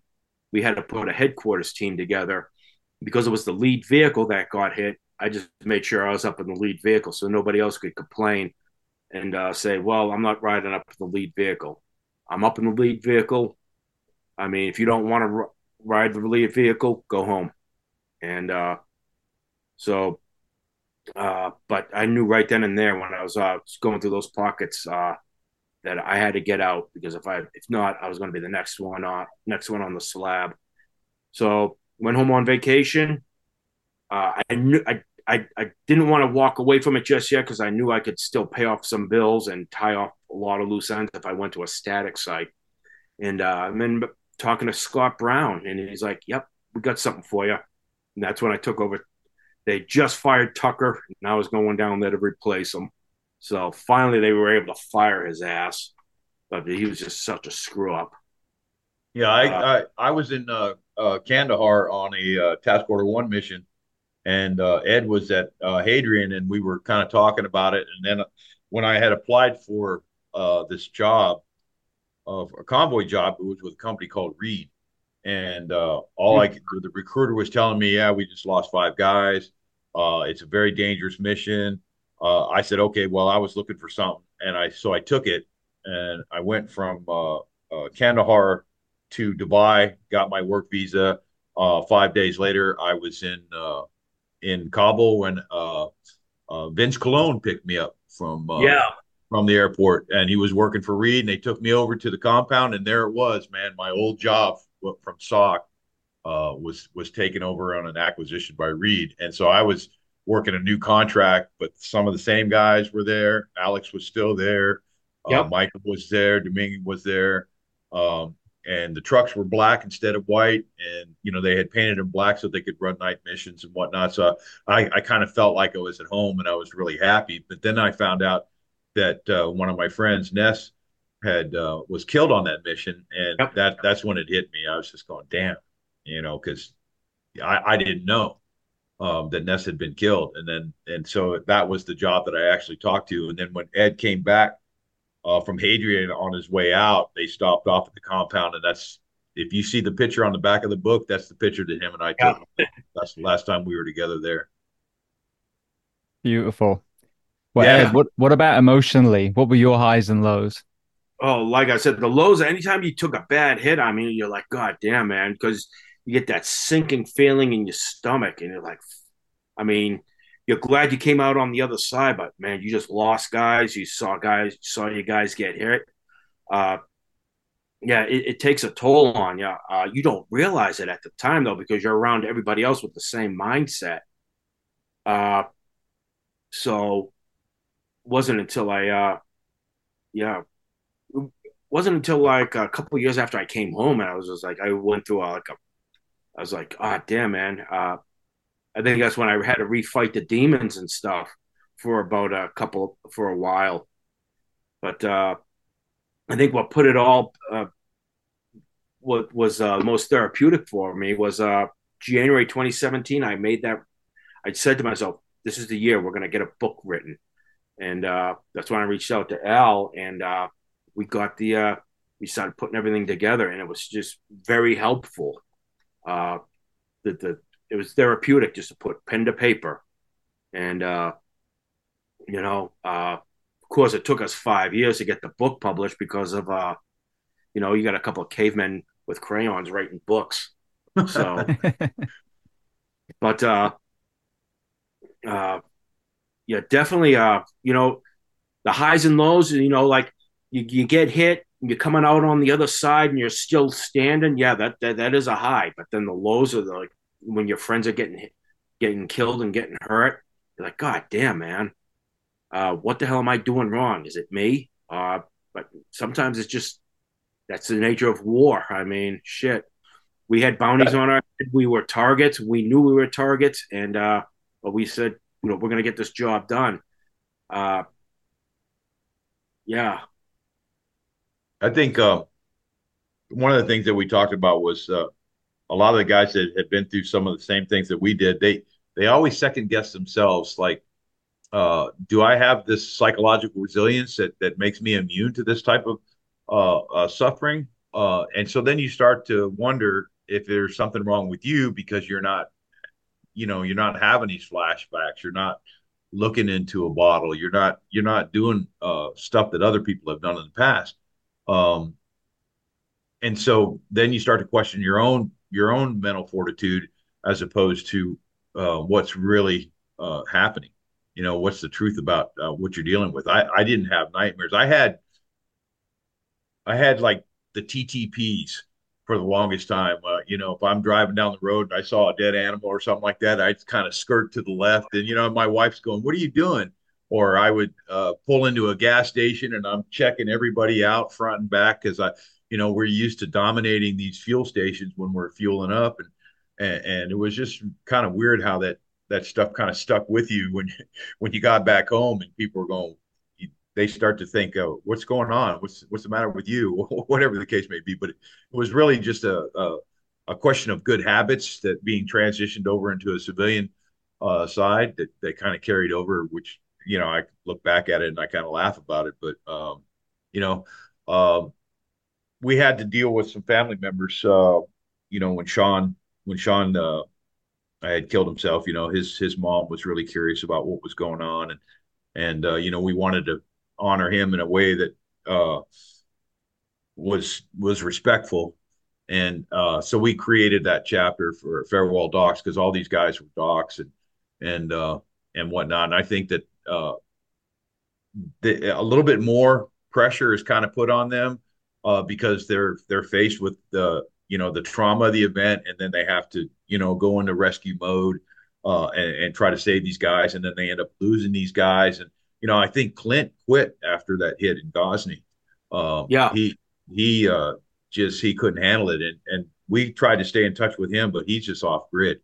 You know, so there's there's a lot of things that we think about. Um, um, Arnie, uh, when uh, when they evacuated uh, Afghanistan, he was one of the guys that was kind of left behind. But he, you know, he's a he's an SAS guy. We know he can take care of himself. Um, and and it wasn't a matter of time before he went back in and just got another job contracting, and that was his way for getting out of the country. So we really didn't have to worry about that. But you know, it's it. There's always something in the back of your mind, and it's not like we're trying to suppress it. It just doesn't. It just doesn't surface. You know. So. Well, Ed, you made the comment about um, you know, the people around you going through the same thing. That's what I talked about in the fire service. You know, we we're horrible barometers at how we're doing because we're all in the same, you know, meat grinder together. So it's amazing how important... you're all on the same level, so everything looks normal. Exactly, it looks normal. It's like, oh yeah, I'm fine. If if he's fine, I'm fine. But now you take those same me and that other guy, you take us and put us in. The, the people will be like, God damn, man, you guys are what's going on here? So exactly, yeah. Uh, yeah, uh, Jesus, yeah, you, you, we are horrible barometers. We, we are our own worst self evaluators, and uh, but we have to be our own. Yeah, and uh, you need that outside. You need those outside eyes looking in to say, "Hey, you guys need. Let's take a break here. Let's go ahead and talk about this." Uh, you know, so, and sometimes that's all it is: is talking and putting pen to paper, and boom, you know, a lot of those, uh, a lot of those issues and feelings will will uh, resolve themselves. I don't think they'll ever go away, but uh, it'll resolve itself to a point where you can uh, actually develop some tools, find some tools to deal with it a lot better. So for me, it's working out. I mean, I love hitting the gym and, uh, you know, that 30 to 60 minutes of uh, endorphin release, you know, I think it mm-hmm. just helps a lot. so uh, Allan, what about you? What what other tools apart from writing have you found have been cathartic? Well, just uh, staying busy. You know, on the fire service is is so dynamic. It it changes all the time. You know, we uh, I work in a, a extremely uh, a violent area of town, uh, so I'm kind of used to it. I think I've become acclimated in some respects. You know, I, I always tell people 50% of the people that I save are criminals. You know, uh, but there's so many things to do. Uh, there's all you know, uh, just because the call's over, uh, we're you know we're prepping trucks, we're fixing things, we're cleaning up, we're you know we're constantly uh, moving around. We're we're we're staying busy all the time. So there's really never uh, never any downtime at work. Uh, I think the worst thing that that's happened with me is the disconnect between me and my own family because I've spent most of my time uh, being away. Uh, my wife was basically the disciplinarian of the family, and when I came home, if like my son got out of hand and I said something to him, he he just disregarded it. Uh, I think the problem with me and him was that I was his friend as opposed to his father, and uh, so he would look to his mother uh, for advice and and whatnot. So it, that kind of that bothered me a little bit, and I and I think that they they probably understood. Uh, but now that I'm back, of course, all my kids are grown now. They have kids of their own and whatnot. So I, I'm into grandparent mode. So that really helps quite a bit. And uh, you know, I, I I don't want to lose touch with my with my brothers. That's the thing. I, that bond that we made uh, overseas is a lifetime for me. And so uh, I cherish that, and uh, you know, me and Ed are the best of friends. We're we're we're going to stay connected until the day we die. You know, we even have a clause in our contract where uh, our families will get whatever royalties from the book sales when we're long gone. So, yeah. you know, uh, we want we want to make sure that uh, that legacy kind of continues on. Brilliant. Well, Ed, for people listening, the book is called Postcards Through Hell, and it obviously details you, know, you just touched on on a lot of things that are going to be in this story as people are led through. Where are the best places for people to find the book? Amazon, and uh, you can order it on Amazon. It's a it's a print on demand uh, publication, so either order it through Amazon or Barnes and Noble. Uh, those are the there's there's a Kindle version out, and and we're when our contract is expires, we're going to uh, work on a audio version we already have a narrator and everybody in mind. So uh, um, we just have to wait until the contract is done, and we'll go ahead and go with an audio version as well. Brilliant. Yeah, I, I, wrote my book three years ago, and I remember researching. It's actually good to let it be a print for a while because then when you do audio, it's almost like a re-release of the same book. So, yeah, so yeah, cool. that'll be great. All right. Well, Allan, for you, I'm sure people, you know, are, are you know moved by the journey today that both of you guys have been leading us through. If people want to connect online where are the best places for you specifically? Well we we had a uh, a, a website uh, that was actually quite successful for a while but we we were told that it needed to be upgraded. And in that process of upgrading we ended up losing the website. And so now we're trying to get it back together where it's uh, kind of under construction right now. Um, we'll probably have the same domain uh, name, but uh, it's in the hands of the uh, web developer now. So we're on his clock. But in the meantime, LinkedIn or any of those best for you? Instagram? Oh yeah, LinkedIn, Facebook. Um, I yeah, think uh, Ed has Instagram. Got Instagram and uh, and whatnot. So yeah, yeah we have a group. We have a group uh, called the Pony Express on Facebook that uh, we have two groups. One is uh, Pony Express, which is uh, uh dedicated to just the team members only. There's about 75 of us. And then uh, uh, the Pony Express is where we put information about the book and, and people that want to join the group. Of course, we, we talk about things through that medium as well. Brilliant. Ed, anything to add? Uh, really, I mean, you know, uh, shoot, if anything, I mean, reaching out, talking to people, or you know, once again, if you if you're fighting those demons, uh, reach out, talk to somebody. Uh, you know, uh, put pen to paper. You know, and uh, but I think talking to people, uh, talking to somebody, so that way they can help you with tools to deal with those, uh, deal with your fight, to help you win that fight. So yeah, I mean, but like, uh, but as for contact, uh, you know, we're on Facebook, uh, LinkedIn. I'm on Twitter or X now, and then I'll also uh, Insta. I'm also on Instagram. So, uh, yeah, if anybody wants to reach out. So brilliant. Well, I want to thank you both so much. I mean, such a story career before your paths even crossed, which has been, you know, really powerful to hear. But I don't I don't think I've ever heard a story of, you know, the men protecting the mail, you know, that got to our men and women that were, you know, wanting that connection with the outside world. And obviously some of the things that were being transported, I'm sure, were important to the mission as well. But uh, so yeah, so I want to thank you so so much for firstly writing the book and secondly being so generous with your time and coming on the podcast today. Oh, thanks for having us. I appreciate it. Uh, thanks for having us.